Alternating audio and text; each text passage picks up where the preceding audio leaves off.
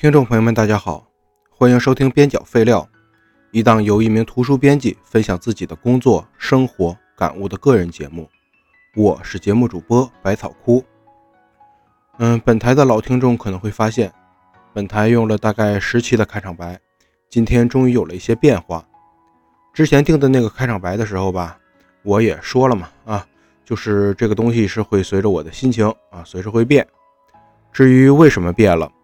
为什么这里不再是一个废物编辑的垃圾场了？啊，这是有原因的。这个原因呢，也是我今天决定做这个年终总结的原因。嗯，预知详情呢，请听下文。做这个年终总结之前呢，我还是想先讲一讲我自己这两天的事儿吧。嗯，因为我这稿子虽然提前写好了，但是这两天的事儿我还没写呢。但是我很想说，我就随便说一下吧。嗯，这不是元旦了吗？昨天开始放假。然后今天、明天，这么一共三天。嗯，昨天呢，我搬了家。其实说白了，就是从楼下搬到楼上，因为我原来那个房子吧，它到期了。嗯，而且这块离我工作地点也挺近的，我不想换得太远。然后就在自己这个楼里边又找了一房子。嗯，搬家的时候收拾出不少破烂，然后也扔了不少东西。原来我那个屋子吧，就是特别特别的乱，里边乱七八糟的堆了好多好多，然后没用的这回我都扔掉了。扔掉之后搬到新地方来，现在整个房间非常的敞亮。嗯，昨天也是把我累得够呛，因为自己搬嘛，就是楼下楼上这么搬，咱也不好请什么搬家公司，咱也不好叫什么朋友来帮忙，所以就自己折腾了一天。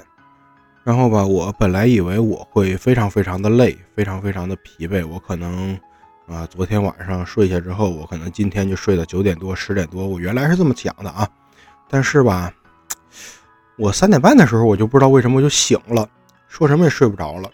然后我看了一集动漫，虽然也是上眼皮和下眼皮一直打架，然后还得经常倒回去看，因为眼睛一闭，他说那个日语我就听不懂了，我也不知道他在说什么，还得倒回去看。这么磕磕绊绊看完一集了之后呢，我又想睡觉，然后又闭着眼睛，然后手机上放上一点声音，这样能好入睡一点，但是还是睡不着。折腾来折腾去就五点半了，哎，算了，我还是起来把这期节目录了吧。嗯，昨天搬完家之后呢，嗯，也可能是今天就是心情比较复杂，也不知道在想些什么。哎，就是乱七八糟的思绪堆在一块儿吧，然后堆的堆的太多了，然后就好像没有什么思绪了一样，就是大脑一片空白，但就是睡不着觉。嗯，然后五点半的时候就起来起来看我家狗，挺着急的，我就带它出去撒了泡尿，撒了泡尿，它就很配合的跟我回来了，没有像以前一样，嗯，在外面一转转好久，说什么也不回来。它大概也能看出我一些心情吧。然后我就回来稍微改了改稿子，然后我就开始录制这期节目。好，接下来咱说正题。嗯，我呢还是要按一般的年终总结的这个套路，按时间顺序，然后把今年的事儿一点一点的讲起来吧。嗯，得从去年开始说，二零二二年圣诞节左右吧。嗯，具体日子我真记不太清了啊，反正就圣诞节正负的两天吧。我入职了我现在的这家公司。嗯，四舍五入呢，咱就当做二零二三年的事儿，这也差不多，无所谓。嗯，这家公司呢，优点基本上就离我住处近，然后编辑呢没有那么多跟本职无关的杂活。总之就是一家平平无奇的民营图书公司，啊，毫无特点。然后呢，待业了很久的我，就又开始了混一天算一天、浑浑噩噩的职场生活。然后就是年会，放完春节假期，然后就转正。挺平常的，没什么可说的，混呗。嗯，反正那个时候呢，我就是彻底已经放弃了在工作中实现自我价值，我也放弃了一些什么升职加薪啊，我不想把自己搞得太累。像我们年会啊，也很普通，因为我懂一点什么毛笔字什么的嘛，然后我就被强行抓去写春联。现在我们公司门口贴着我写那破福字呢。嗯，然后我还被强行抓去唱歌，就我们整个编辑部一块儿唱个很讨厌的一个破歌。嗯，叫做什么？我们都是追梦人。哎，我真的，哎，我们一群编辑唱这个歌，我真的，哎，不太舒服。因为那个歌连基本的语法都不讲，基本的逻辑都不讲，什么歌词啊？哎，那就是哎主旋律嘛。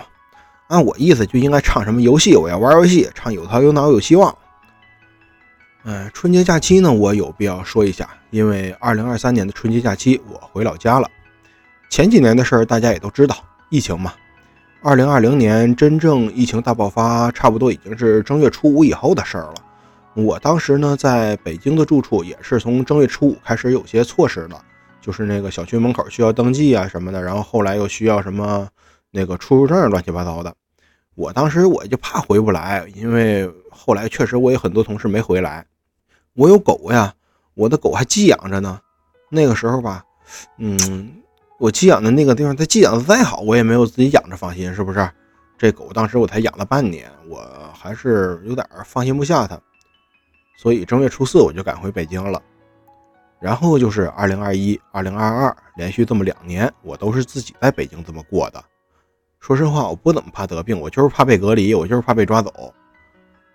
二零二二年底呢，大伙就都阳性了，哎，我也阳性了，具体这就不细说了啊。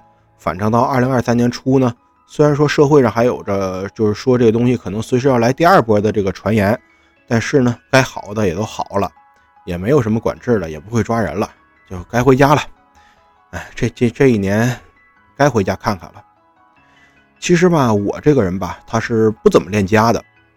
嗯，一个是呢，我本来自己这方面我的情感就比较淡薄，我和亲人们呢没有什么深厚的感情，就是我单方面的，我和他们没什么深厚的感情。我真想见的亲人们呢，也都在十年前过世了。因为呢，我也不是怎么相信这个烧纸啊、祭祀啊等等这套理论，所以啊，我连去他们坟地的想法都没有。那真就没什么回去的理由。而且吧，我非常不喜欢我的父亲，因为在当时的我看来，他是一个暴躁的、毫无责任感的，但是极其在意自己封建大疆长颜面的烂人。因为我也遗传了他的偏激、他的暴躁、他的暴力倾向。嗯，大概在我二十一岁的时候，我突然发现自己天生的一些性格上的弱点都来源于他。哎，那个时候我非常非常的恨他，我也恨我自己。我花了很多年去教育自己，去改造自己，也花了很多年去消化这些负面的情绪。好歹吧，通过我多年来对自己的改造，我现在大体上也能比较好的控制这些东西了。再加上我小的时候呢，他对我做的一些事儿，我真的非常恨他。嗯，不过最近吧，我也想通了一些事儿。现在看来呢，他呢也只是一个有着平常的欲望的，很平常的欲望。嗯，他也是一个懦弱的人，懦弱的普通人，仅此而已。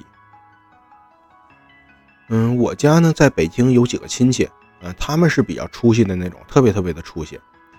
嗯，但是因为当时北京的医疗资源啊这些问题，就是今年年初的时候，他们家老人呢，也就是我爸的大姨和大姨夫，他们俩没人照顾。正好那时候我爸已经阳完了，还没什么工作，嗯，就让他来北京照顾老人。而且当时他身体上也有一些其他方面的问题，所以呢也要在北京这么检查一下。然后所以他过年就在北京过了。本来吧，今年我还是打算找一个借口，我不回老家了。我想用疫情作为借口，自己再在北京再过一年，消停。但是吧，我听说我爸要来北京，在他大姨家过年，然后我就决定，既然我回家看不到他了，那我就回去待几天呗。因为我这个人吧，本来就不重视什么传统节日啊什么的，我也想在北京多几天连续的假期。啊，我们放假呢，一共放了十几天，从年前一个礼拜就开始了。然后放到年初七还是年初八来着，我忘了啊，记不得了。嗯，所以我就选择了年前回去待几天啊，随便找个借口说我值班啊什么的，然后我自己就在北京过年。我一个当编辑都值什么班啊，都是借口。反正结果就是年二十八我就回北京了，前面待了三四天吧，大概。因为呢，这会儿我家里边吧就剩下我妈一个人了。嗯，我老跟她在一块也没啥意思，而且我主要也不是回去看她的。我跟我妈是一直有联系的，她咋回事我都知道。在我这个价值观里呢，见不见面我也知道你咋回事，所以见这个面也不是什么刚需。但是吧，我家里还有一姥姥，我姥姥不一样，我呢直系上边啊，就剩下这么一个比我大两辈的老老人了。嗯，我奶奶在我出生前两年就死了，这我妈都没见过她。嗯，后来就是十年前，就是我高考那一年，高三那一年。我姥爷和我爷爷就在两个月之内相继去世。嗯，这两位老人对我是非常好的，而且他们嗯也是算是拿我当个人吧，就是对我来说是比较平等的一个关系，所以很喜欢他们。但他们嗯去世的比较早，都是疾病，非常急。我姥爷心梗突发，就是当天发病，当天人就没了。我爷爷是元旦那天在我家吃了顿饭，吃顿饭回去第二天还是第三天。就突然犯病，然后查出来是肝硬化，然后就那么在床上躺了一个月，也去世了。嗯，反正家里边现在就剩我姥姥一个老人了嘛，然后还是回去看看吧。老太太呢，她没有那么会用电子产品，她刷刷抖音还行，没事解解闷儿。嗯，总联系我是联系不上她的。有时候我舅家我表妹在家的时候，她要想起我来交流一下，然后这会儿呢，我可能看看老太太。嗯，我姥姥身体呢也不太好，一直就不太好。她年轻的时候呢，就是在那个县城中心那个路口，我们县当时就有东南西北四条街，她就在中间那个路口摆摊卖冰棍啥的。后来家里人就是忆往昔的时候，我就打趣儿说我姥姥是什么冰棍女王，哎，然后他们都笑，说我说的对，因为我姥姥年轻时候也是特别能干的那种人。嗯，后来应该是九九年的时候，我表妹就出生了。就我前面说那个我舅家的那个我表妹，她出生之后呢，老太太可能因为伺候我当时那那个舅妈的月子，然后还是怎么着来着？嗯，细节我实在说不太明白啊。反正就是随着我表妹的出生，就在本世纪初，我姥姥就得了类风湿。嗯，这些年她一直在折腾这个毛病。反正自打我上小学，我记忆清晰以来，我姥姥就一直是那种腿脚不太利索、身体也不太好的人。但是吧，咱说白了。我姥姥就是那种属于小病不断、大病没有，一直病着就是死不了那种人。但毕竟她也挺大岁数了，现在今年应该也七十五六岁了吧？嗯，肯定会有一些老年人都会有的问题。而且吧，咱虽然不愿意说，但也得说，这岁数你身体也不好，过一年就少一年了。所以呢，作为晚辈的吧，嗯，也没啥大矛盾，有空多多少少也回去看看。而且我姥姥也确实对我挺好的。就这么着吧。嗯，我就回去了。从我们市里边下车，然后早上五点就下了火车。然后这会儿我舅舅跟我表弟他俩开着车去接我，啊，黑灯瞎火还围了个章，然后就直奔我姥姥家了。嗯，未来那几天呢，我也是在我姥姥家这么过的。我到我姥姥家之后已经六点多了，然后我表弟就跟我妈在微信上说了，我妈说过会儿就过去。我看我姥姥也没醒，我表妹也睡着呢，然后我就休息了一会儿。我到了八点多吧，然后该醒的都醒了，我也歇差不多了，啊，跟我姥姥也聊了一会儿，我妈也过来了，然后我就跟我妈也寒暄了几句，好几年没见面了嘛，嗯，也吃点东西，然后我就说我要出门，我想自己转转，好几年没回来了，这毕竟是老家，我虽然不喜欢，但还是有感情的，哎，多少看看吧。我就按这个由近到远的顺序，先花了几分钟溜达到我上小学的那个地方，嗯，学校呢，除了那栋楼，什么都变了。围墙重新修了，原来是砖墙，现在是类似铁丝网那种。嗯，操场也翻新了。我上学时候最开始是土地，然后到我三年级的时候变成柏油的，就是跟外面柏油路一样的那种。嗯，现在呢也是正经的跑道了，但看那个颜色吧，挺新的，我估计不会超过一年。小学周围呢，有的房子还在，有的房子已经拆迁了，然后他那路也重新修了，但是那栋楼吧还是那个样子。说心里话，我感觉挺安心的。我又走，又花了几分钟，就去了我家那个老房子。我上小学时候呢，这条路我大概要走十分钟。嗯，现在我这身高吧，虽然也没咋发育，但是我这腿肯定比那时候还是要长不少的啊，走起来也快，几分钟就到了。我们胡同也翻修了，不像我小时候那样了。那时候到处都是沟沟坎坎，也没有灯。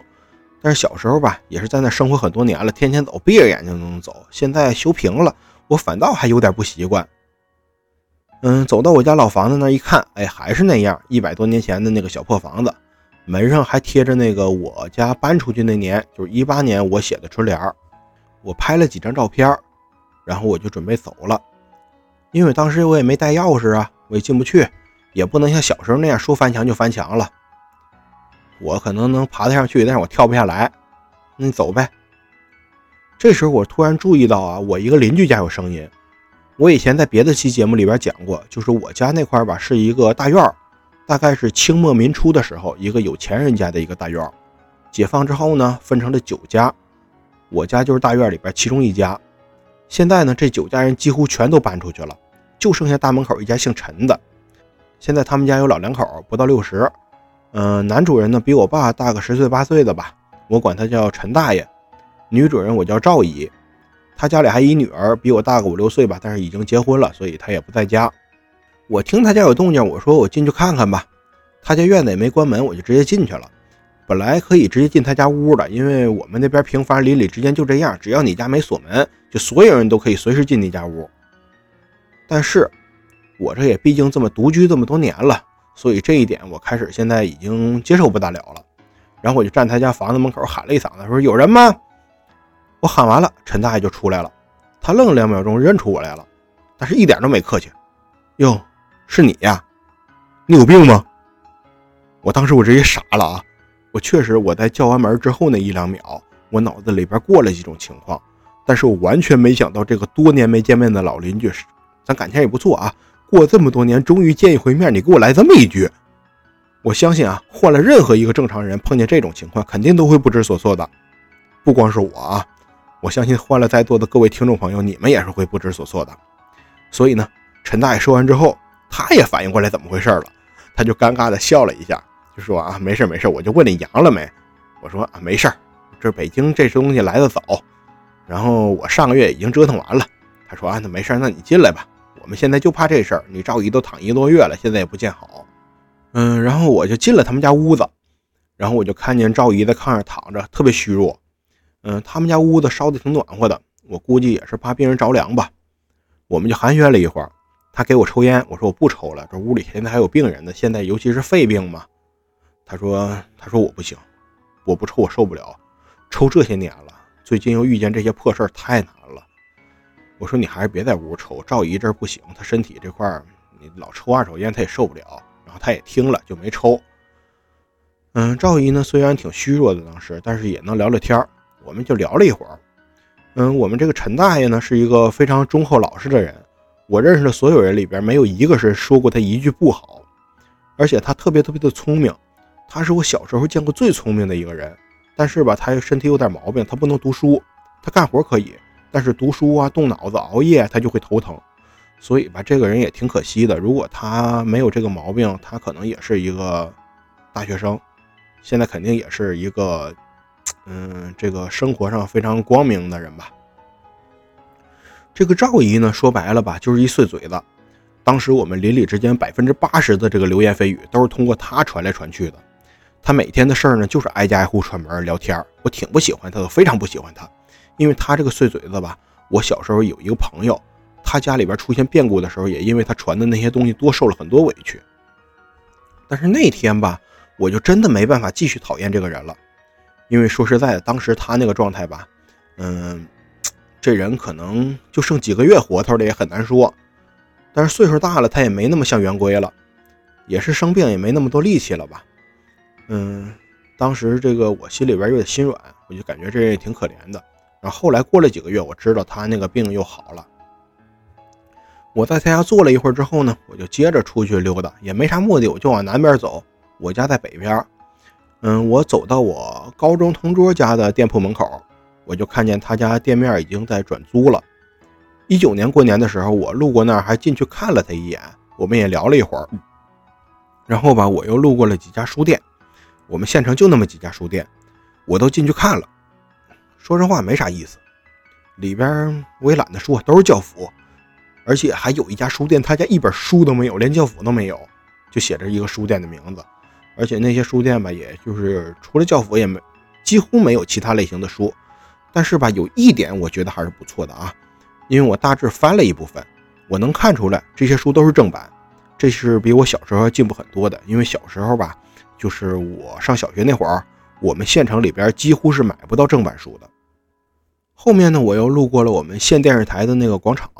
我们县电视台底下呢，原来是个电影院，也能当剧院什么的用，所以呢，我们就管那叫剧场，也顺便管那广场叫剧场。剧场那边呢，就是每年都会布置一些东西，像二零零零年的时候，千禧年的时候，龙年嘛，那个剧场放一条大龙，我还在底下拍过照，还有一张照片呢。这回呢，他们也做了一些这个过年相应的布置，跟每年的这个数量和风格都差不多，但是我总感觉很空，可能是因为我没有晚上出去吧，晚上他们会亮的。后面呢，我又走到了我初中同桌家的那个店面门口，他呢是一理发师，他家祖传的，啊，反正他爸爸就干理发师的。我们小时候呢，他家就是那个店面，然后初中毕业之后呢，他就没再上学了，嗯，他就开始在他家理发了。前些年我瞎溜的时候到他们家，就是我还上大学那会儿呢。然后进门之后跟他说了几句话，他还给我剪了个头。那都是上学时候的事儿了，好多好多年了。后来我俩再也没有见过。这些年呢，我也胖了，整个人风格我也变了。他能不能一下认出我，我都不好说。后面我也路过过他家几次，但是我没看见他。今年呢，我就在门口时候，我看见他在里边，在前台上坐着。哎，还长那样，但是脸吧，明显是胖多了。很明显，那个胖就是结婚的胖，他结婚了，肯定的。这些年过去之后呢，也越走越远，也没啥好说的了。我觉得，我看他过得也挺好，那就挺好了呗，我也不想打扰。嗯，然后我就再往前走，走到县城的大南边，走到我上高中的那个地方。嗯，其实看着也没啥感觉，真没啥感觉。我挺不喜欢我那个高中的，但是我对我我老师吧，他们对我还是不错的。嗯，我想过去看看，去老师家看看。上一次去老师家是一八年的春节前，嗯，一九年我有事儿我就没去。然后本来吧，我也不是那种年年会去看谁那种人。本来二零年想去，然后二零年这些事儿大家也知道，嗯，过了二零年之后呢，这种程度的探访也变成了一件不太可能的事儿。二一年、二二年我压根就没回家。二三年，嗯，我就想想去进去看看，但是想起刚才我在老陈家那一段。我想算了，还是别去打扰人家了。嗯，逛差不多之后呢，我也走不动了，我就打个车回我姥姥家去了。剩下那三天，我就一直在我姥姥家待着。嗯，跟我表妹啊打打马里奥赛车，我带 Switch 回去的。然后第一天晚上，我就跟我表弟表妹一块儿去外面吃烧烤、喝酒，然后大半夜找个 KTV 唱歌。嗯，那天晚上我也没少喝。你说谁家正经人会在 KTV 唱国际歌？然后最后剩几分钟了，就剩一首歌了，那没啥说的，最后一首歌一定是情歌王啊，对不对？还挺好，我就真能把这歌全本都唱下来。而且虽然挺多年没唱歌了吧，虽然这些年我也抽烟，但是进了这包间，我就感觉自己唱歌这个状态比前些年还强了。但是没办法，出来那包间，我这嗓子又恢复到现在这个破状态了。后来我就在姥姥家老老实实的待着了，嗯，我让我妈也在那待着。我妈就睡我表妹那屋，然后我就在客厅打个地铺，嗯，没事在屋里边跟我姥姥聊聊天我感觉我姥姥有点糊涂了，其实，嗯，就是我俩说话时候吧，我姥姥问我啊，你还在北京呢？我说还在，然后还问我，你还在你们那个厂呢？你们厂多少人啊？他真直接给我问懵了。我想过我姥姥会问我工作，但是我没想到他问的会是我们厂。嗯，但是老太太吧，还是那种三观比较正、比较明辨是非的。虽然说现在岁数大有点糊涂了，但是好多事儿还是比我妈他们拎得清的，我觉得挺好。嗯，但是虽然吧，老太太这个身体看上去还能撑不少年，但是她这个脑子吧，能正常交流多少年，我现在心里真的没什么底。又待了几天呢，我就回北京了。回北京之前，我妈让我拎了两只烧鸡，就是老家特产那种烧鸡。嗯，有一家很有名的店面做的，算是我们老家那边一老字号吧。还有烧鸡他们家的做的那个干豆腐。我妈就让我把这些东西拎到北京给北京的亲戚，然后回北京第二天我就给他们了，还一大块羊肝儿但那块羊肝儿我没给他们，因为我在卧铺上就偷摸的就着面包把它给吃了。我到北京的出租屋之后呢，我就见着我的狗了。当时我这个狗啊，托一个熟人帮我照看着。我进了屋，我就把包什么都放下了，那俩烧鸡那个纸袋子我就直接放地上了，我就去给狗开笼子。好几天没看见了，你说养了这么多年的狗，它能不想我吗？能。一打开笼子，它看都没多看我一眼，哎，奔着那俩烧鸡就去了。我那个伤心呐！我说养你这么多年什么用啊？第二天呢，我就拎着我那俩烧鸡去北京那个亲戚家了，然后我爸也在那儿。当时就是跟表姑、表姑父还有我爸，我们四个人一块吃了一顿饭。吃完饭呢，姑父就出去办事儿了，然后表姑就去他自己屋了。给我跟我爸留了点交流的空间，因为他那个时候吧身体不太好，我就开头了，我说了一些表示关心的话，给他一点建议吧，然后他就问我，说你是不是不太正常？是我们以前有什么事儿做错了吗？你怎么那么多年都不想理我们呢？我说呀，我说事儿挺多的，你们现在呢也没有什么改的意思，你们也没有反思。我觉得你们对我做错了什么，我说也没有用，所以吧，咱以前的事儿咱就翻篇得了，以前的事儿咱就不说了，咱就现在这样就行。我知道你们好好活着呢，你们也知道我好好活着呢，这就行了。以前的破事咱就别提了，行不行啊？他就说呀，那到底有啥事儿，你就不能跟我们说说吗？我说你非得听吗？他说他非得听。然后我说，那我说一件事儿吧，说一件事儿，就说一件小事儿。我说呀，我小时候有一套书，就是从表姑家拿的一套书，一套故事书。啊，我现在跟听众朋友们补充一点啊，就是你们现在可以点开我的第三期节目啊，不用听啊，就 show note 里边有我放的那一套书，哎，就那套书。好了，我接着说啊，我说我小时候特别特别爱看那套书，但是我三年级的时候呢，有一回我看的时候，你看见我了，你就说，说这么大孩子了，怎么还看这个呢？以后不许看了。然后从那天开始，我再也没打开过那套我特别喜欢的书。我说到这儿，我还没来得及说下句呢。我想说啊，我就想说，我说这事儿让我挺伤心的。嗯，你们不考虑我啊，什么什么的。但是我还没来得及说呢，他眼睛一下就立起来了，然后整个人也突然绷起来了，特别特别生气的样子，一口就咬定没这事儿。我说你真不记得吗？他很生气，什么记不记得，就没这事儿。我当时我就崩溃了，我真的崩溃了，当场那个眼泪我就没有止住。我说翻篇了，我说我翻篇了，咱不提了，你不让，你让我提，行，我提，我提了，你说没这事儿，这算什么呀？你哪怕说你忘了，你真想不起来了，这也行，没问题。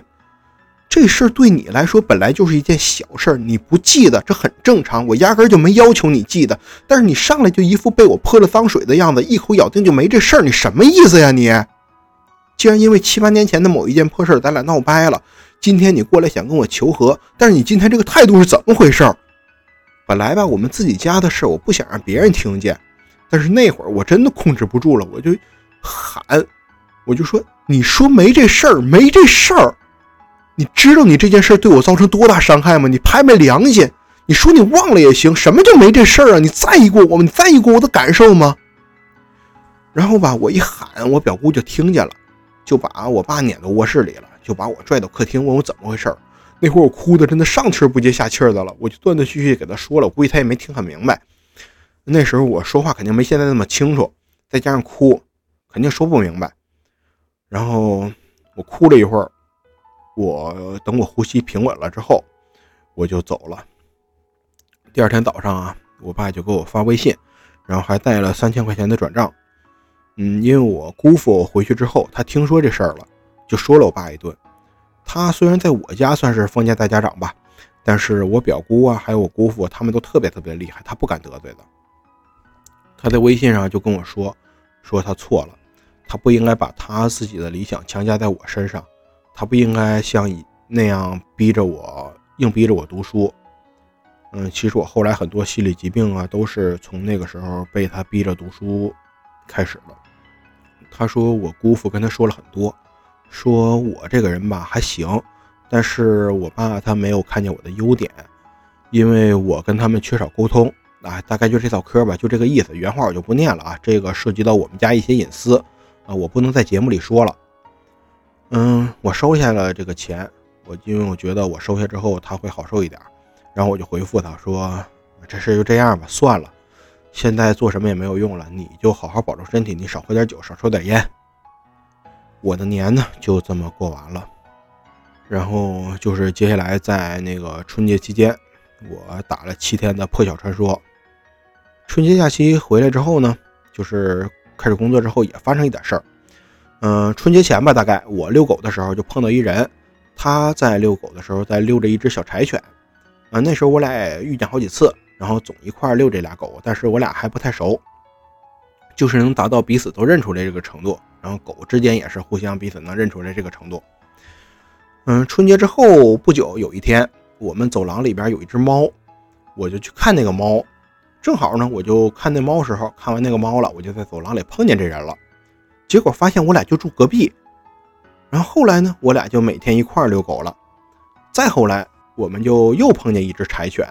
然后它是住在我们隔壁小区的，嗯，这几狗处的也不错。后来我们三个人就天天一块遛狗，一直到现在。现在每天下了班，我们还是一块去在那个地方，在那个没什么人的地方一块遛狗。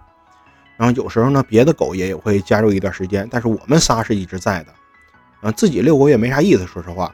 嗯，这俩人的加入呢，也给我带来了不少的快乐。然后每天其实。固定的有这么一小时的遛狗的时间，然后大家扯扯皮，然后大家一块逗逗狗，嗯，确实也给我的内心带来了很多的放松。如果那么一年，这一年尤其上半年的时候，如果没有这些事儿，我可能，嗯，心情会更差吧。而且也不光是我这个状态好了一点儿，嗯，有固定的玩伴之后呢，就是每天在一起玩之后，我发现呢，我家狗的状态也变好了很多。之前吧，就是动不动隔离那会儿。我也不能好好遛狗，我家狗心情就没那么好。哎，这回好了，真好了。这狗养到四岁了，已经突然就变聪明了不少，能听懂我说的更多话了。哎，天天也更快乐了，而且它还会有表露情绪了。比如说，如果哪天因为下雨啥的我没有出门，或者因为这两个遛狗的人都有事儿，狗出去没碰见他们，回家之后这狗就跟我甩脸子。以前它可没这么多小情绪的。嗯，接下来呢就是一个平平无奇的春天。什么都没有发生，呃，只有无聊，非常无聊。我的工作它就很无聊，我的生活也很无聊，哎，真就没什么好说的。再无聊下去，我都要疯了。然后呢，就出现了下一件值得一说的事儿，嗯，就是四月底了。认识我的人都知道啊，我喜欢《博物》杂志，我喜欢张晨亮胡主任。我现在这个头像用的都是他的那卡通画。嗯，在四月二十四号的时候，日坛公园放出了一期节目。嗯，是他们的第五百二十四期节目，和无穷小亮聊聊水猴子和海错图笔记。哎，就那两天，具体日子我记不太清了啊。我就顺着小亮老师的微博摸到了日坛，然后摸到了小宇宙，然后就听了那期节目。哎，既然已经下载这个小宇宙了嘛，我就进去随便看看吧。哎，就搜了一些感兴趣的方向，就关注了，就收听了。以前我是完全不知道有播客这个东西的啊。现在感谢日坛，感谢李叔，感谢天东老师，感谢胡主任。感谢他们这一期节目带我入了播客这个坑，然后呢，我就开始零零碎碎的听。到了五月份呢，我就在上班时候开始听了，通勤也听，一个月差不多得听两百个小时以上。最开始呢，我就是这么零碎听一点，然后到五月份我就集中开始听一些节目了。嗯，最开始听的是柯泽老师的日志录节目，我从第一期一直追到最后一期啊，中间我也会关注或者收听一些其他的，比如说跟柯泽老师他们创过台的播客呀，我都关注了。然后也去收听了一些，因为日志录这个节目吧，确实质量非常非常的高，而且非常非常对我的口味儿，所以呢，我就没有像某些新的播客听众一样，稍微尝试一下这个播客就放弃了。嗯，我差不多追上日志录这个节目更新进度的时候呢，我就去加了日志录的听友群。嗯，虽然科兹老师他不怎么冒泡吧，但是我在里面认识了很多很多有趣的人。比如说心内科医生大伦丁老师，比如说什么晒毛狂魔莫老师等等等等。嗯，后来我也听了许多许多其他的博客。嗯，我说说一些其中我比较喜欢的吧，像跟宇宙结婚，哎，我真的非常喜欢这个青年小伙子和刀夫老师，哎，这几位三观正、阅历广，还特别爱分享。呃，最重要的是，我非常羡慕他们那种几十年如一日的友情。还有日坛公园，我对日坛的节目吧，并不是都感兴趣。哎，他们主题太宽泛了。但是日坛总能请到很多厉害的嘉宾，像摄影师梁子老师。后来我还买了梁子老师和小伙子老师录的那个付费节目，还有刘所什么的更不用说了。然后还有火象三傻妙妙屋啊，说实在的，一开始就是大伦丁老师硬推荐给我的。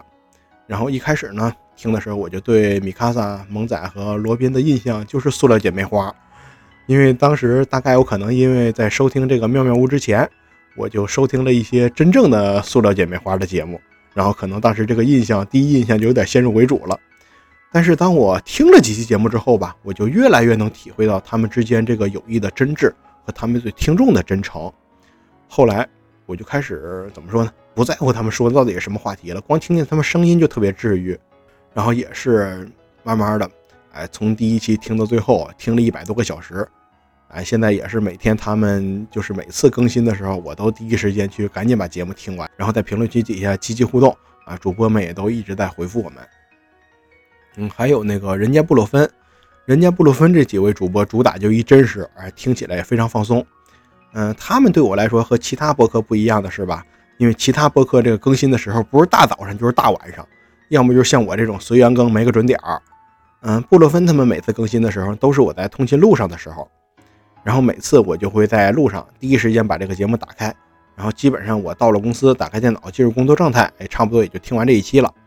然后这一天的工作呢，只要没有太扫兴的事儿，没有太扫兴的事儿，嗯，这一天这个心情我都会挺好。嗯，还有蜜獾吃书啊，蜜獾吃书的秦总呢，以前也是做编辑的，跟我是同行，哎，他的很多观点我很喜欢听。嗯，在听这个吃书节目的时候呢，我也获得了许多未曾想过的观点。哎，他们真的打动了我非常多次，也给了我相当多的启发。嗯，蜜獾吃书的另一位主播是于北明老师，哎，他的捧哏真的是一绝，我背后经常管他叫于谦老师。而且北明老师也很有学识，秦总说什么话他都接得上，这俩人真的是天生一对儿。嗯，最近俩月吧，啊，几乎每周六晚上十点钟，我都会断掉手上的破事儿，嗯，等着第一时间听蜜獾。嗯，另外还有不得不提的这个轮流发言节目。我是在日之路的这个听友群里边看着大伦丁老师把这个节目一点一点做起来的。哎，第一次听到轮流发言节目那个试播集的时候，我就感觉特别的惊艳。因为当时我跟大伦丁老师是这么说的：“我说呀，你们这个岁数的男人，三个人聚在一块儿聊了一小时，没有出现一点油腻感，这真的非常非常的难得，你知道吗？因为在我的生活圈子里边，我是遇不到这样的人的。”发言节目呢，也改变了我对同性、对男性的一些刻板认知。嗯，另外呢，我也会出于自己一些恶趣味，啊，听一些我完全不喜欢的节目啊，这我就不多点名了，这个得罪人。听那些节目呢，我也是在提醒自己啊，不要跟他们做一样的人。嗯，听播客的同时呢，我也加入了很多听友群，像一开始的这个日之路听友群，后来的地球真好玩听友群，还有人间布洛芬、妙妙屋。呃，蜜獾吃书、轮流发言啊，等等等等，我就不一细说了。嗯，在这些听友群里面呢，我也熟识了包括大伦丁老师在内的许许多多的有趣的人。嗯，我就在自己生活的这个小圈子里边吧，我是永远都不会认识这么多有趣的人的。嗯，接下来呢，我就是每天这样听着播客，在听友群里边和他们聊着天儿。嗯，播客呢就变成了我生活当中很重要的一个部分。然后就是这样，每天聊天，每天听播客，每天吐槽。嗯，到六月的时候呢，我又发生了一些变化，因为我那时候开始想准备写作，因为我一直有一个写作的梦想，也零零碎碎写了一点东西。但现在看来，那点东西已经不值一提了啊，这个不重要。嗯，但它也是我内心的一个变化嘛，也是代表了我想求变的一个心态。我不想这样一成不变了啊，所以我就提一嘴。嗯，到七月份的时候呢，就发生了一件对我来说非常重要的事儿。我在水这些听友群的时候，嗯，有一位电波不同步的节目主播西北老师注意到了我，他觉着我这人有点意思，可以拽到他那儿录一期节目。于是，这位社牛的西北老师就加了我的微信，邀请我录节目。一开始吧，我说实话啊，我好像都没跟他说过，就是我这个态度还又挺消极又挺强硬。因为我觉得我录不了，我觉得我就想说些话婉拒他，我就说了，我说我没有录过播客，我没有经验，我说不好。另外，我这个人的观点都挺偏激的，你们这些做节目的人不一定想要我这样的。哎，他就说没关系，没经验可以学，观点可以偏激，越偏激越好。我当时可能正在下班路上，我记不太清了啊，反正我当时脑子有点木，也可能是热的吧，大夏天的嘛，北京的夏天真的非常热。然后我就稀里糊涂答应下来了。于是吧，经过一段时间的酝酿，我和西北老师就录了这样一期节目，讲了一下我的工作。嗯，大家有兴趣可以听啊，电波不同步的第六期节目，或者在现在在小宇宙，搜索“图书编辑”，第一屏就能看到这个节目。后来啊，我和西北老师也变成了比较好的朋友，然后这事儿就算完事儿了。我就等着西北老师剪辑。嗯，因为我这边的原因呢，节目录制效果实在不怎么样，因为我也没录过嘛，音质不太好。嗯，而且我没经验，就老有互相抢话这种事儿，有的地方吧确实没录太好。嗯，赶上西北老师那时候也有自己的事儿，然后剪辑就慢了点儿。不过好在最后他妙手回春啊，把节目剪好了，我听起来感觉这听感还可以。经过这事儿之后呢，我这个心就彻底活了。反正我也录过一回了，要不我自己做一档节目？就我那些被废掉的选题吧，也挺值得说的。于是我真就自己做了一档节目，也就是现在大家听到的边角废料。嗯，在本台的这个草创阶段呢，就是关于录制方法、关于平台的一些规则，西北老师也给我提供了相当大的帮助啊。所以在此，请允许我再一次表达对西北老师的感激。嗯，在我自己做节目之前呢，我又完成了一件事儿，就是熟悉我的朋友都知道啊。因为我过去做的一些傻事儿，我就是一直多年来处于一个债务缠身的状态。这些债务给我带来了相当大的压力，让我很难专心做什么事儿。于是吧，在被债务压身了几年之后，我终于鼓起了勇气，我和家里人求助了，家里人也帮了我，我摆脱了每个月都要还债的生活。这样我就可以开始好好做事儿了，因为脑子没有那么乱了。嗯，我要感谢一下我的家人。嗯，过去的一些不愉快呢，在我们下次见面的时候，我也该做出一些和解了。到了九月份的时候，我的第一期节目就上线了。我说实话啊，那期节目录的并不好，很差很差。嗯，我节目一传上去就过了审，然后大伦丁老师不知道在哪儿就发现我这期节目了。然后就立刻给我分享到日之路的群里了。我自己也在那个地球真好玩的群里边推广了一下，于是我拥有了第一批订阅者。啊，感谢各位听友对本台的支持。嗯，过了一周吧，大概我记不太清了。我觉得本台需要挽回一下名声，因为前面那期节目录的实在太烂了，我就录制了十二星座那一期。哎，没想到啊，这个大伦丁老师非常喜欢这期节目。哎，到处给我分享啊！到现在那期节目也是本台收听量最高的一期节目。嗯，接下来大伦丁老师也给我提供了相当多的帮助啊，他指导我的录音，指导我的剪辑，指导我录制的方法啊。虽然我现在节目质量还是不太好，但是我作为一个纯新手，我能有现在这个样子，也多亏大伦丁老师毫无保留的经验分享。在此，我也郑重的感谢一下大伦丁老师，感谢大伦丁老师对边角废料和我个人的无私帮助。嗯，后来的事儿大家也都慢慢知道了。本台也收获了许多忠实听众，像大雄老师、丙老师、扑通老师、棒子老师、金生老师啊，等等等等，我就不一一点名了。嗯，他们每次都会在我的节目底下留言，这也给了我很大的信心和鼓励啊！我现在再次感谢这些点到了名字和没点到名字的听友们，感谢你们的支持。说到这儿呢，本来吧，我的2023年个人总结。也就应该结束了。今年就按我说这个样，继续漫无目的的在无聊的工位上拿着微薄的工资糊口，然后继续在这个平台我输出一些偏激的观点，可能再过一年还是这个样。但是吧，嗯，临近年底的时候啊，说精确点，就是最近那么十几天，在我身上又发生了一件足以影响我一生的事情。前阵子呢，我又通过某些方式认识了一位新朋友。嗯，这位朋友和我聊了很多很多事情，他的人生经历很丰富，他有脑子，有非常好的脑子。嗯，对很多事情呢也有很独到的、很中肯的观点。最重要的是，这个人也非常真诚，非常直接。嗯，说实话，我就吃这套。如果是一个没什么脑子的人，说再多话我也不会听。如果谁想劝我，我这人不太听劝，其实，嗯，三句两句话也劝不动，但是他就是那么，嗯，孜孜不倦的、毫无保留的跟我说这些事儿，我也听了。他觉得我现在这样并不好，他想要拉我出来。嗯，为什么呢？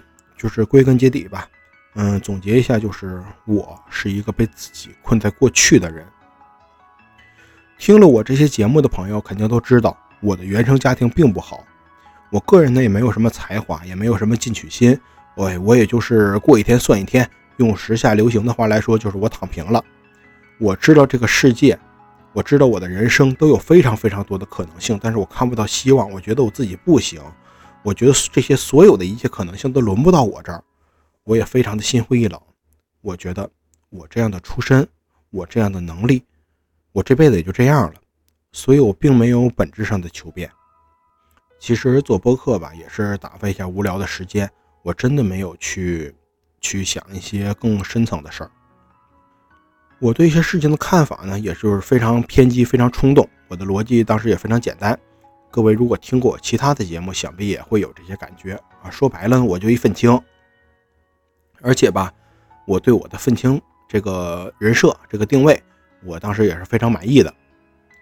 我还经常抱怨，抱怨自己的家庭。抱怨自己的出身，抱怨自己的工作，抱怨我认为这个世界上一切的对不起我的事情。另外呢，我这个人吧，嗯，姑且也算是个好人吧。我也有我的一些坚持，我也有我的一些底线。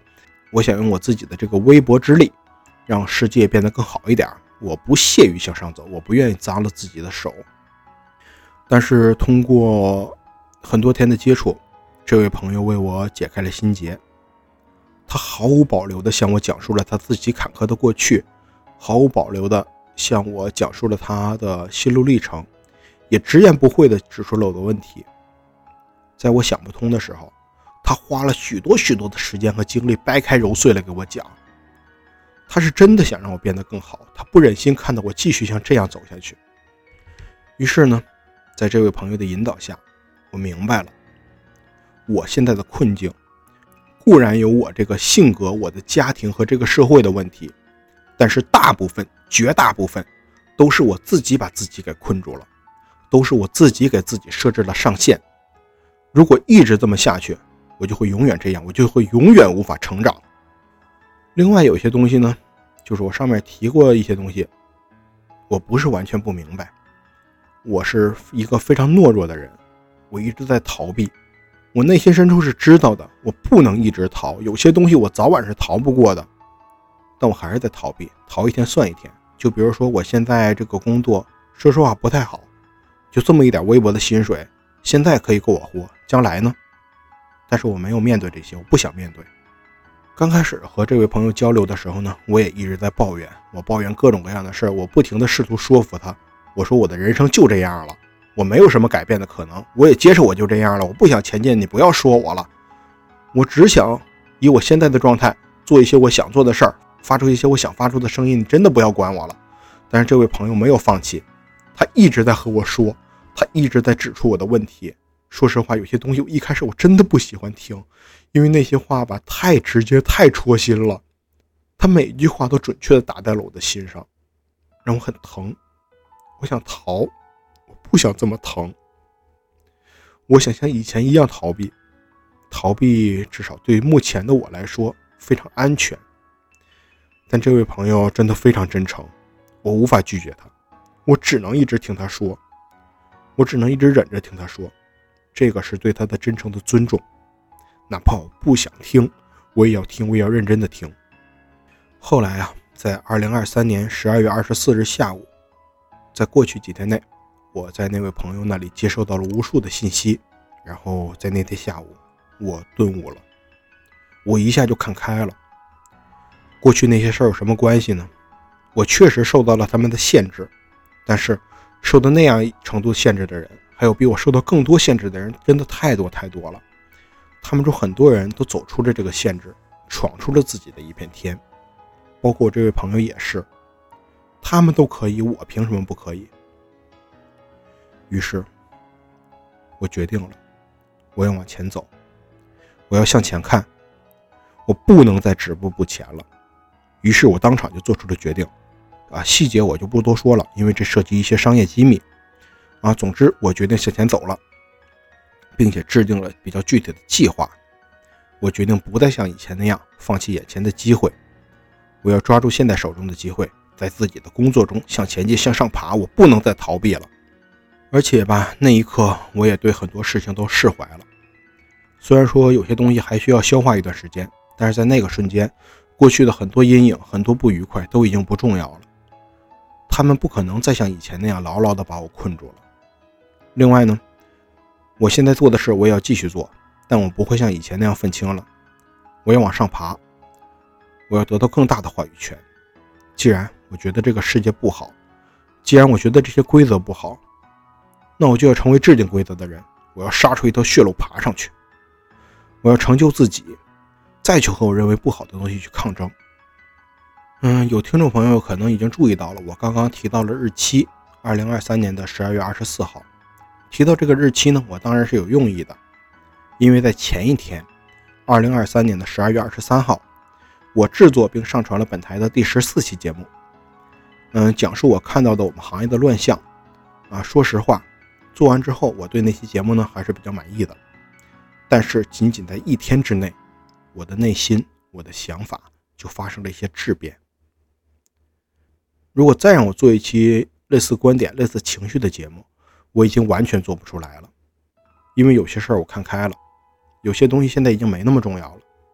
那期节目太幼稚了，在二十五号的时候，我自己回听了一下，那四十几分钟我非常的不舒服，非常的煎熬。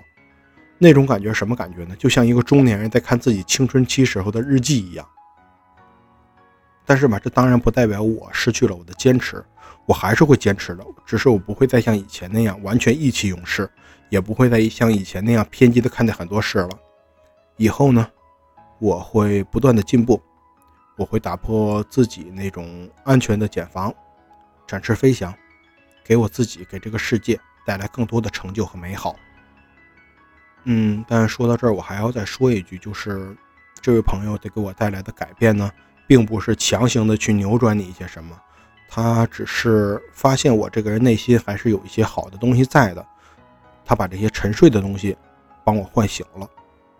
如果没有他，我内心中本来就有的这些东西，可能永远都不会醒来，也可能过很多年之后他才会醒来。但是人的寿命是有限的嘛，再过很多年我也三十好几了，可能到时候那个时机吧就没有现在这么好了，早一天是一天。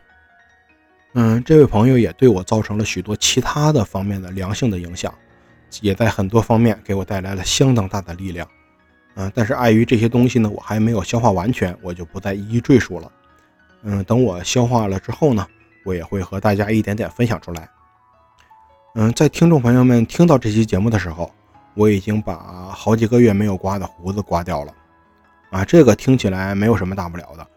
嗯，但这确实象征着我告别了过去的不堪。至于胡子和这些事儿有什么关系，今天我不想说了，我真的累了。唉，我卖个关子吧。嗯，以后我想提的时候呢，大家自然会知道的。但是现在，我可以解答一下本期节目开始时候的问题了：为什么本台不再是一个废物编辑的垃圾场了呢？因为我不想再做一个废物了。二零二三年就这样结束了。下面呢，我说一些我对二零二四年的展望吧。首先呢，我要戒烟。两年前我就这么说过。但现在，我要真的落实到行动上了，我也真的能戒掉了，我有这个信心。还有呢，我要在我的工作中更上一层楼，我不会止步于此了。另外呢，去年不能是去年啊，今年二零二三年我这个状态也不是很好，然后读书这方面呢也是差了一点，没读太多的书。嗯，二零二四年我要多读很多很多的书。我那好几百本书我还没看呢。嗯，最后呢，我也要把边角废料这档节目做得更大更好。我会为大家做出更多更优质的节目，也希望各位听众能够继续支持本节目，也再次感谢大家的支持。本期节目到此结束，希望大家也能好好的告别自己的2023，迎接崭新的2024，迎接崭新的人生。我们下期节目再见，拜拜。让我们善变，让我们迷恋，让我们实现。总有太多的游戏，我们玩不起，我们输不起，可必须要继续。这城市每天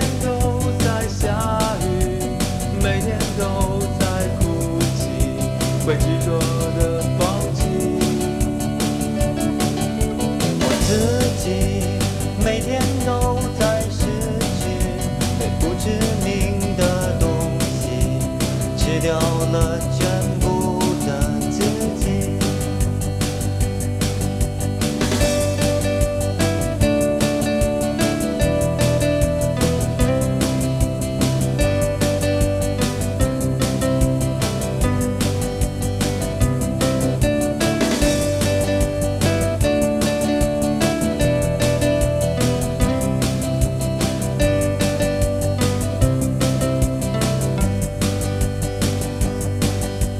我让。